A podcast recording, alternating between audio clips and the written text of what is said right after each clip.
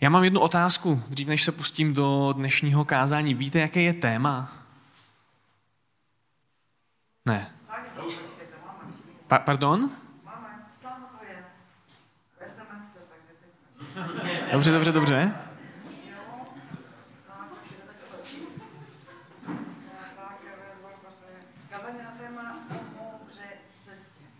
Po moudré cestě je název celé série, dlouhodobé série a umění naslouchat je to téma, které jsem dostal já. Přátelé, jedna, jedna z velkých výzev pro kázání vůbec pro člověka, který káže a vyučuje, je, aby to nezůstalo jenom umnožení informací v jeho posluchačích. Tohle téma by mohlo být nádherně teoretický. Jo? Vzít umění naslouchat a rozebírat různé rozměry naslouchání, jak tím sloužíte druhým lidem, prostě mraky různých věcí. Prosím, ne. Já jednak nechci, než bych to neuměl, jo? já umím být krásně teoreticky, ale já bych raději jinak. Text, který dneska, kterým se budeme dneska zabývat, já vám ho nejdřív přečtu a pak se ještě vrátím tady k téhle myšlence. Je to přísloví 24. kapitola, verše 5 a 6. Moudrý zmůže víc než velký silák. Ten, kdo má znalosti, sílu přemáhá. Svůj boj vyhraješ díky dobrým radám. Ve množství rádců je záchrana. To dnešní téma, naslouchání, nebude o tom naslouchat druhým, když oni za vámi přichází s tím, co prožívají, ale obráceně. Naslouchání ve váš prospěch, když někdo promlouvá k vám s nějakou radou. Teďka tam, eh, on tam píše David, ten, David, eh, ten autor, svůj boj vyhraješ díky dobrým radám. A tady, tady bych strašně rád jako přepnul to vnímání té teorie do něčeho osobního a vyloženě živého. Přátelé, co je váš boj? Co je váš... A to je to řečnická otázka, pardon. Děkuji za odpověď, to je výborný. Já, odpo, já, já odpovědi ocením, teď je to řečnická otázka. Co je váš boj? Aktuálně. Co prožíváte? Je to něco v práci, v zaměstnání, nápor, stres, tlaky. Je to v manželství. Zápasíte o své manželství, zápasíte o svůj vztah. Je to něco ve škole, kde vás kolektiv nepřijímá. Co je váš boj? Zkuste prosím si do toho dnešního kázání projektovat ten váš boj. Poslouchat to s tím rozměrem toho boje, kterým procházíte, který prožíváte. Jinak to bude krásná teorie a půjdeme domů a pokýváme dobrý kázání nebo taky nedobrý kázání a nic z toho, a to bych nerad. Svůj boj vyhraješ dík dobrým radám, ve množství rád, co je záchrana. Tady mám divnou otázku. Je, je to pravda? To je divný, když přijde kazatel, postaví se za kazatelnu, přečte verš z Bible a pak se zeptá, jestli je to pravda. Je to pravda? Jako fakt je to takhle snadný? Svůj boj vyhraješ dík dobrým radám ve množství rád, co je záchrana? Já vám dám dneska tři důvody, proč ne. Proč to není pravda?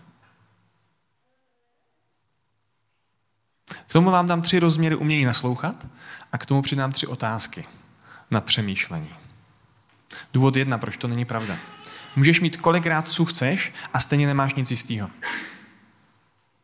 Můžeš mít kolikrát, co chceš a stejně nemáš nic jistého. Náš život, naše úspěchy nejsou nikterak zaručený ani našima schopnostma, ani naší silou, ani naší moudrostí, ale bez tak, úplně stejně, nejsou ani zaručený množstvím lidí, který do toho vtáhnete. To nezaručí naprosto nic. Víte proč? Přísloví 21.31. Kůň bývá chystán pro den boje, hospodinovo je však vítězství. Znovu tady máte boj. Tentokrát není řeč o rádcích, je to řeč o koni, ale je tam ten dodatek, hospodinovo je však vítězství. Tak teď moment, jo? Proč teda chystat koně, když hospodinovo je vítězství? Proč teda do toho vtahovat nějaké rádce? Když vítězství, záchrana, mimochodem v obou těch verších je použito stejné slovo hebrejské, když ono je to nakonec stejně na Bohu, tak proč rádce, proč kůň? Navíc tady máme jeden verš, který tvrdí jedno, v množství rád, co je záchrana, v druhém verši je to, je to na hospodinu. To jste si pozvali kazatele, co? A hned se na, na, naváží do Bible. A já si nemyslím, že tohle je jenom jako, nechci, abyste to brali jenom jako berličku do našeho kázání, jako oslý můstek k tomu, o čem budu mluvit. Já si myslím, že tohle reálně vystihuje častokrát naše vnitřní zápasy a naše vnitřní otázky, když čteme Bibli, když posloucháme kázání. Jo, slyšíte nádhernou věc. Hospodinovo je však vítězství. Výborný, úžasná, hluboká, duchovní pravda. Něco, co člověka může neskutečně povzbudit. A pak jdete do toho svého boje a narazíte na tu realitu. Narazíte na to, že se modlíte, hledáte, vyhlížíte, čekáte nějaké duchovní řešení a nic, jak kdybyste mlátil hlavou do zdi. Čtete verš z Bible a je to úžasný, duchovní, hluboký a silný. Pak si říkáte do háje, ale tohle já neznám.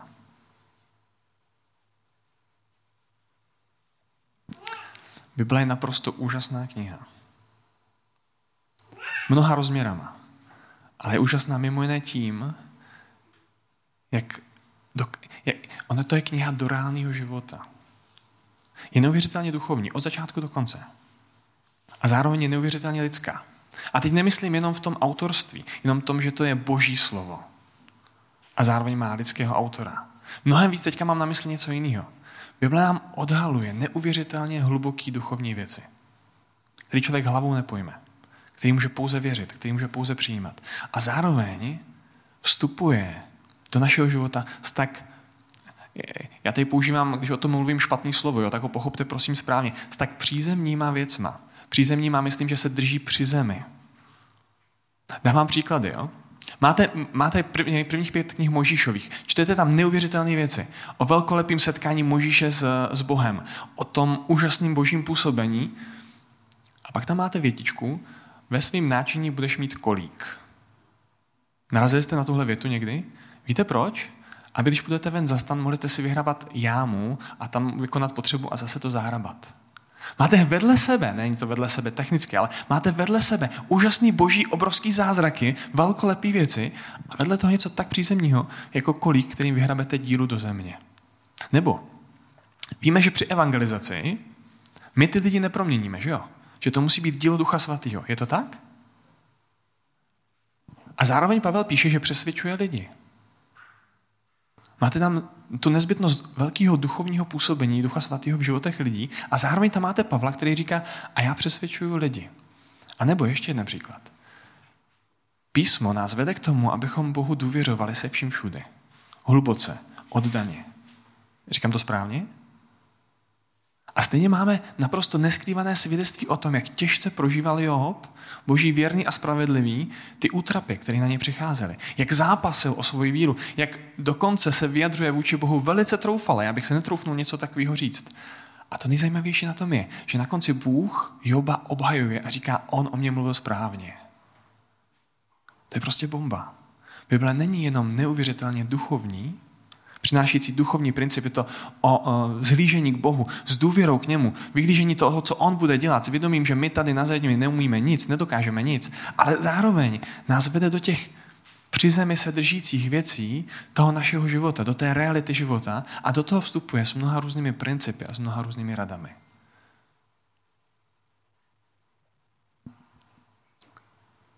Ve chvíli, kdy tohleto zjistíme, ve chvíli, kdy objevíme oba dva tyhle ty rozměry, to, že Bible nám odhaluje Boha a zároveň promlouvá do reálného světa, v tu chvíli začneme chápat, že nám Bible a Bůh rozumí mnohem víc, než se nám do té doby zdá. Že ty věci, které přináší, ty vzletný, obrovský a ne, ne, někdy až jako nedosažitelný, reálně vlastně nedosažitelný možná nejsou, protože Bůh nemluví jako pohádkář, který přináší nedosažitelné věci, úplně nesmyslný mimo realitu světa, ale rozumí mu. Prožil si ho s náma. Ví, jaký to je. A když do něj přináší tyhle hluboké věci, tyhle velké věci, tak to není jenom střela někam mimo. Že nám tohleto častokrát uniká, tady tyhle ty dva rozměry. Někteří z nás budeme mít tendenci držet se především, těch, teď z těch mých dvou úvodních veršů, svůj boj vyhraješ díky dobrým radám, ve množství rád, co je záchrana. Budeme mít sklon držet se té, řeknu, praktické pozemské reality, která se odráží v písmu.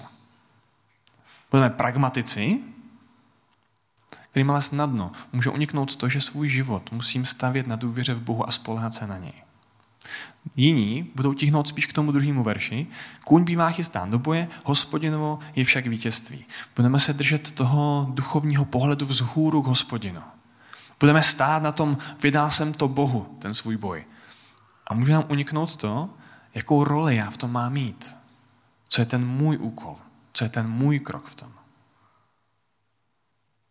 Chcete-li, můžete tyhle dvě strany, tyhle dva protipóly nazvat pravou a levou rukou duchovního života. Ale oni to nejsou protipory, oni mají být spolu. Oni mají dohromady. Jsou totiž věci, které se vám nikdy nepovedou jinak než modlitbou.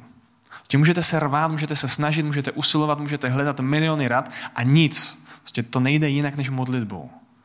A jsou věci, ve kterých, kterých modlitbou nedosáhnete.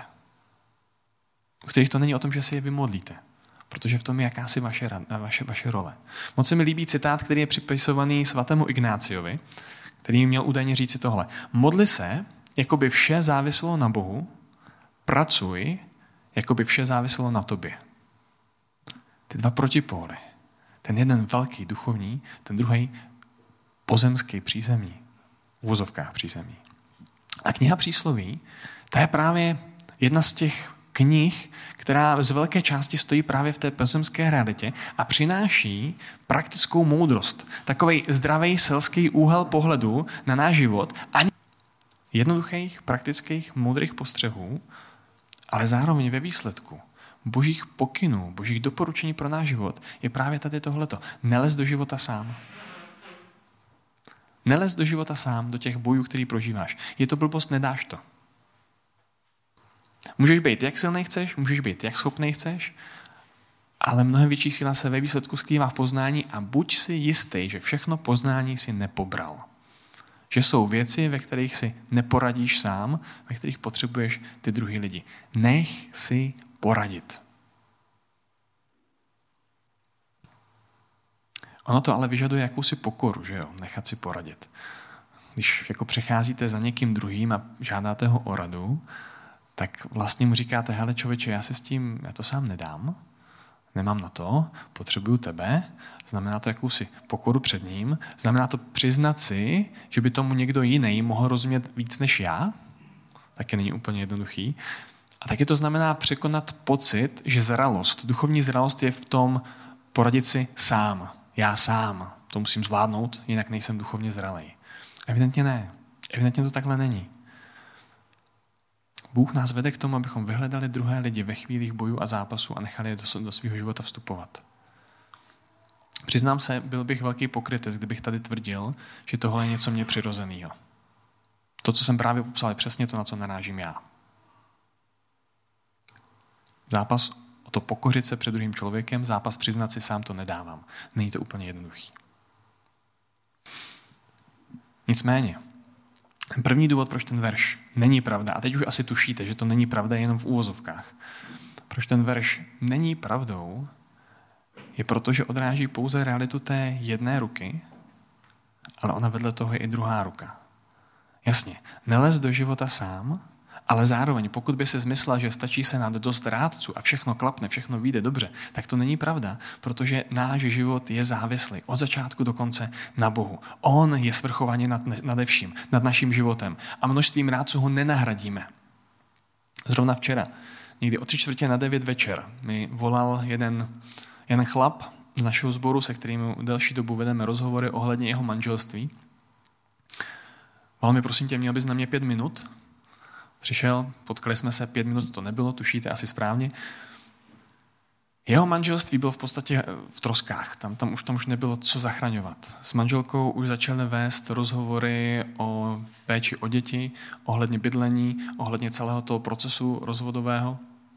Poslední tři čtvrtě rok žili v oddělení na přání jeho manželky, která hledala, snažila se dát si do pořádku, co a jak vlastně má všechno být do budoucna. V průběhu těho, toho asi tři čtvrtě roku oni měli množství rádců, oba dva, jeden i druhý, já jsem byl jedním z nich. A on teď za mnou přijel včera, říkáme, stál se zázrak. Moje manželka za mnou přišla s tím, že jí Duch Svatý řekl, aby mi odpustila a aby mě poprosila o odpuštění. A pak vyprávěl to, jak o pár dnů dřív on slyšel od Boha úplně stejnou věc. Odpust své manželce. A říkal, jak klečeli to ráno spolu před Bohem, oba dva brčeli a oba dva Bohu děkovali za to, co udělal. Neřešitelná věc, do které není možné už lidsky zasáhnout, do které není možné lidsky, kterou není možné lidsky zachránit. A Bůh do toho vstoupí a najednou je všechno jinak. Obrovská, obrovská věc. Nicméně, nijak to neruší ten pokyn, to doporučení, tu moudrost v množství rádců je záchrana. Přátelé, první rozměr umění naslouchat, přiznat si, že dokonce i já potřebuju druhé a jít si pro radu. S tím souvisí otázka, koho do toho svého boje jste pustili. Do toho, co prožíváte teď. Kdo je součástí toho boje jako váš rádce? Nebo bojujete sami? Druhý důvod, proč to není pravda. V množství rádců je záchrana. To těžko, že jo? O množství úplně nejde. Nejde na to, kolik jich je, jde o to, jaký rádcové to jsou, že jo? Znáte příběh Rechabeáma? Někteří kýváte, pro ty ostatní možná připomenu, nebo schrnu. Máme krále Davida, úžasný boží muž. Máme jeho syna Šalamouna, který vládne Izraeli po něm a za jeho vlády Izrael zažívá zlatou éru království. Pak Šalamoun odchází, umírá a nastupuje Rechabeám, jeho syn. A za tím Rechabeámem, ještě předtím, než se vlády reálně ujme, přichází Jerobeám spolu s Izraelci a říká mu, tvůj otec nás velice zatížil, služba jemu byla těžká, ulev nám a my ti budeme věrně sloužit celý náš život. Rechabeám tam stojí před docela velkým rozhodnutím. Teď si to představte. Váš děd, král David, váš otec, král Šalmún. A teď to jako padne na vás, ta vláda. Je obrovský úkol. Máte vést boží lid, máte takovéhle obrovské dědictví. Král Rechabeám řekne, přijďte za tři dny, já vám za tři dny odpovím. A během těch tří dnů udělá moudrou věc, zavolá si k sobě uh, různé lidi a prosí je o radu, jak se má zachovat v téhle situaci. Volá si k sobě starší a ti mu říkají, vyhovím, udělej to, co ti říkají a získáš je. A přicházejí jeho vrstevníci, evidentně celkem mladí chlapi, a říkají, ne, řekni jim, řekni jim něco úplně jiného. Řekni jim, můj malíček je silnější, než byly bedra mýho otce. On vás trestal byči, já vás budu trestat dudkama. Přitvrdím, ukaže se štvrdák. Máte tu krále Rechabeáma, který má množství rádců. A on potom předstoupí před ten lid a říká, můj malíček je silnější než bedra mého otce. On vás byl byči, já vás budu trestat důdkama. Výsledkem je to, že se národ proti němu postaví, vzepře a dojde k rozkolu, který trvá po celý zbytek historie Izraele.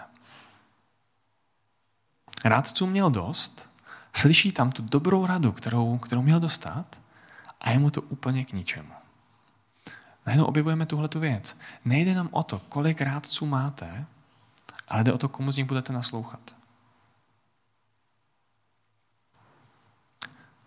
Jak si zvolit správného rádce? Jak si zvolit, jak poznat toho, komu naslouchat? Tak přátelé, tady by to mohlo být celý další dvouhodinový vyučování. Já mám místo toho celého dlouho, dlouhého vyučování řeknu jeden tip. Jo, takový, který by se nám to, toho možná typicky nevyšel. Vybírejte si rádce, který vám nebude podmazávat a který, když na to přijde, tak vám řekne, že jste osel. Zároveň, ale i člověka, od kterého si tohle necháte říct, od kterého to přijmete. I když možná to je víc otázka, jaký, jaký jste vy, než jaký je ten daný člověk, který radí.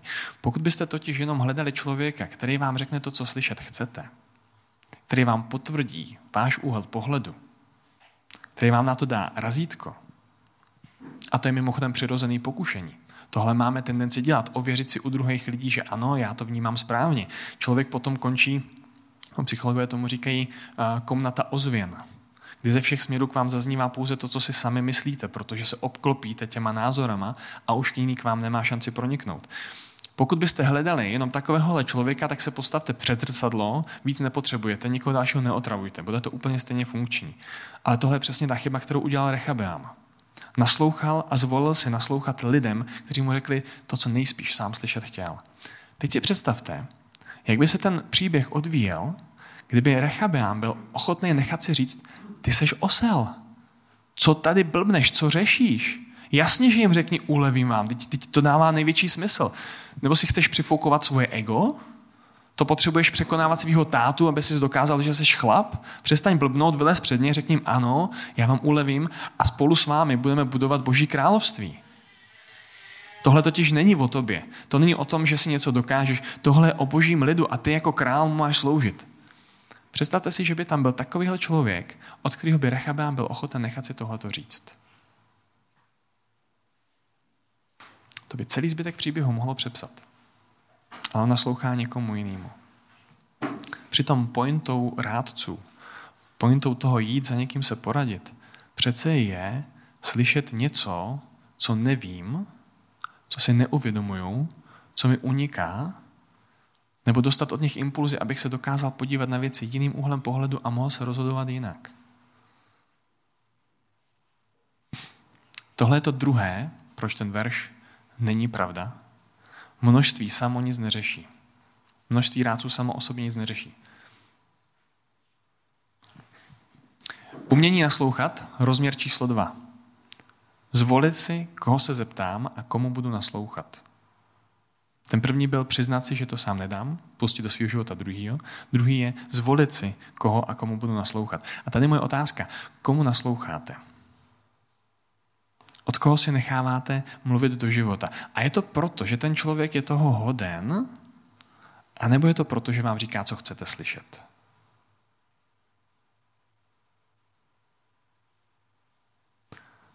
Třetí důvod, proč ten verš není pravda. Budu vám vyprávět příběh Filipa. Filip je smyšlené jméno, ale celý ten příběh je reálný. Filip je člověk, který se okolo našeho sboru pohybuje už asi dva roky. Člověk s komplikovaným životem, člověk s mnoha problémy, s mnoha chybama, který v životě udělal a zadlužený po většinu té doby, co ho znám. A on někdy před asi tři čtvrtě rokem si našel na internetu přítelkyni. Jsi se nějak seznámil přes Facebook, že mu snad napsala. Tak jsme si o tom povídali. Co myslíte, že jsem mu k tomu řekl? Dej si bacha, aby tě nevyužila.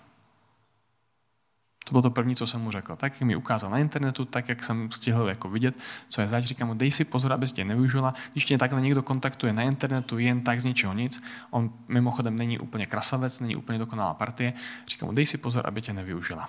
Už asi po týdnu se na Facebooku objevilo, já ji miluju, jeho, jeho, jeho status. O pár týdnů později, to znamená velice krátce na to, se k ní nastěhoval. Jeho dosavadní bydlení záchod, neměl peníze na to, aby si mohl dovolit nějaký vlastní hezký byt, takže se k ní zkrátka nastěhoval, po té pragmatické stránce to dávalo dokonalý smysl. Byli jsme se projít, procházeli jsme se, povídali jsme si a on sám otevřeně začal mluvit o tom, že spolu s ní nejenom jako bydlí, ale že spolu s ní žije, že si uvědomuje, že sex takhle s ní není úplně v pořádku, ale že to prostě jako sám nedokáže ovládat. Co myslíte, že jsem mu řekl? Něco ve smyslu bezvěrnosti Bohu těžko můžeš očekávat jeho požehnání a jeho vedení. Neměl jsem potřebu ho extra moralizovat, ale chtěl jsem, aby si uvědomil, kamaráde, jdeš špatnou cestou a bez věrnosti Bohu to v životě nebude lepší. Netrvalo dlouho a na Facebooku se objevila nová zpráva, že se zasnoubili. Na to jsem nereagoval nijak, nevnímal jsem, že by jako dával vůbec smysl po Facebooku cokoliv psát. Potkali jsme se o nějakou dobu později, celkem krátce na to, jeli jsme spolu v autě, kdo ví kam, už si to nepamatuju, a on se mě začal ptát na svatbu, na církevní snětek. Jak to běží, jak to probíhá. Ještě se nezeptal, jestli bych ho oddal, ale tak nějak to vyselo ve vzduchu. Co myslíte, že jsem mu řekl? Prosím tě, nespěchej. Nehoň to. Znáte se krátce. Nic moc o sobě nevíte. Pořád nevíš, co to je za člověka. Teď mi začal obhajovat, jaká je, jak mu půjčila na tohle a na tamto. Jste vykreslovali úplně úžasných barvách, jak je do ní zamilovaný, jak je to krásný.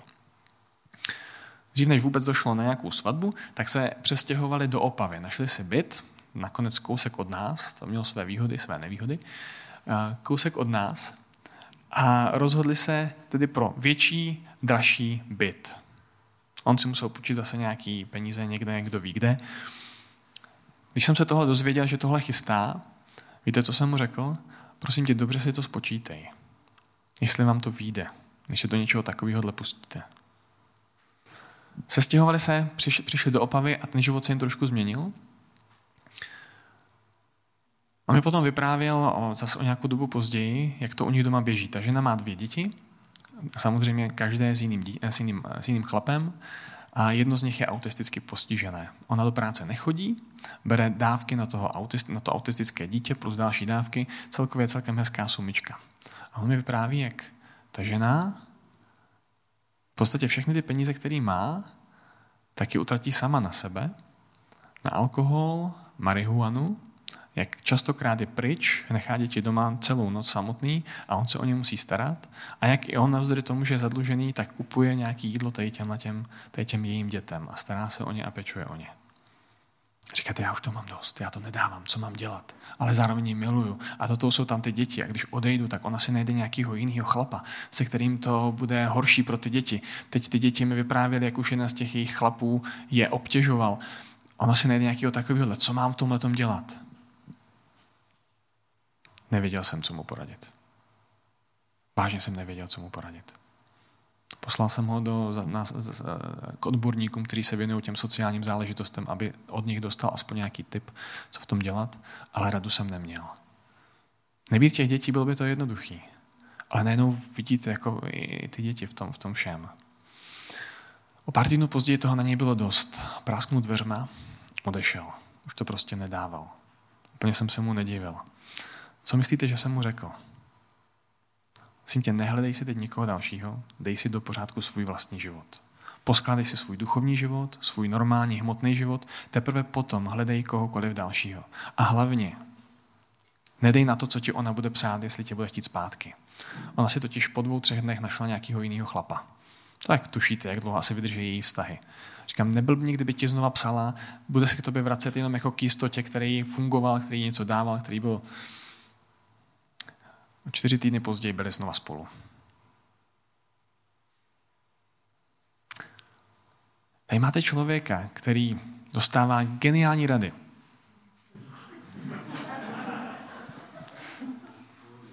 Dobře, alespoň smysluplný, jo? To mi, to mi nechte. Ale který znova a znova a znova si jede jenom podle svýho. Nenechá si poradit. Je jedno, co všechno mu řeknete, on se stejně rozhodne jinak. Rádce je mu úplně k ničemu, protože jednoduše nejedná podle těch rad, které dostává. S tím samým se potkáte v písmu. V případě Jeremiáše, který přichází ke králi Sitkiášovi. Král Sitkiášovi tomu teče domů docela těžce. Blíží se babylonská armáda a on neví, co má dělat. Jeremiáš znovu a znovu říká, dopadne to blbě. Dobijou nás, vidíte, jim, vidíte k ním a kdo k ním vyjde, sám se vzdá, s ním to bude dobrý. Král Sitkiáš se volá a říká mu, jak to je, co říká Bůh. Jeremiáš mu říká přesně tuhle věc. Výjdi jim vstříc, vydej se jim a dobře to dopadne. Budeš žít. Protože jinak přijdeš o všechno. Tvoje ženy, tvoje děti, všechno, co to je, celé město bude vypálený. Král ho poslechne, pošle ho pryč a udělá si to podle svého. A přesně jak varoval, varoval Jeremiáš, přesně tak se stane. Navzdory tomu, že Jeremiáš přichází s božím poselstvím, si král nedal poradit. Tohle je další, moje třetí zásadní rovina umění naslouchání, nechat si poradit. Náš život, náš boj, to je něco, co za vás nevybojuje nikdo jiný. Ale váš rádce, vaši rádci, vám do něj můžou dávat informace, nástroje, doporučení, které ten boj můžou naprosto zvrátit. Je ale na vás ve výsledku. Jestli necháte jestli si necháte říct a jestli uděláte to, k čemu vás, čemu vás, čemu vás ponoukají. Rada, podle které nejednáte, je úplně k ničemu. Tohle je třetí rovina, třetí rozměr umění naslouchat, naslouchat, posoudit a jednat podle toho. Moje otázka, třetí. Pokud v životě máte momenty, kdy jste si nedali poradit, nedali jste si říct, dostali jste dobrou radu, ale nejednali jste podle ní, proč? Ono totiž, když se ohlídnete zpátky a zjistíte ten důvod, tak vám to může pomoct neopakovat stejnou chybu v budoucnu. Proč jste neposlechli dobrou radu? Co zatím stálo? Schnutí na závěr. Vysvětlím, jak jsem to myslel s tím, že ta, to přísloví není pravda, proč o tom celou dobu mluvím. Pravda v příslovích se neskrývá v jejich doslovným znění. To je reálně to, co jsem tu celou dobu dělal. Bral jsem ho, jako kdyby mělo se brát doslovně tak, jak je, ale ne. Pravda v příslovích se neskrývá v doslovném znění, ale v myšlence, principu, moudrosti, kterou předává. V myšlence, která není platná absolutně, tedy nelze říct, že by platila vždy, všude a za všech okolností, zároveň ale před ní nelze utíct. A dřív nebo později na ní narazíte.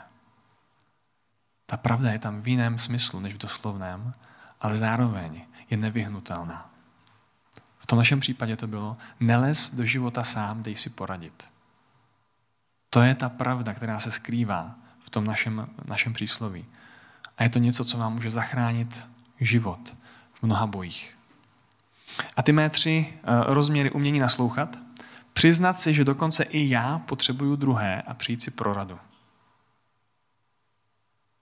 Zvolit si, koho se zeptám a komu budu naslouchat. A třetí, naslouchat, posoudit a jednat podle toho. Kež vám to požehná v těch vašich bojích. Kež jima nemusíte procházet sami. A zároveň nezapomeňte na tu druhou ruku, na to, že hospodin je ten, kdo má náš život ve svých rukách. Amen.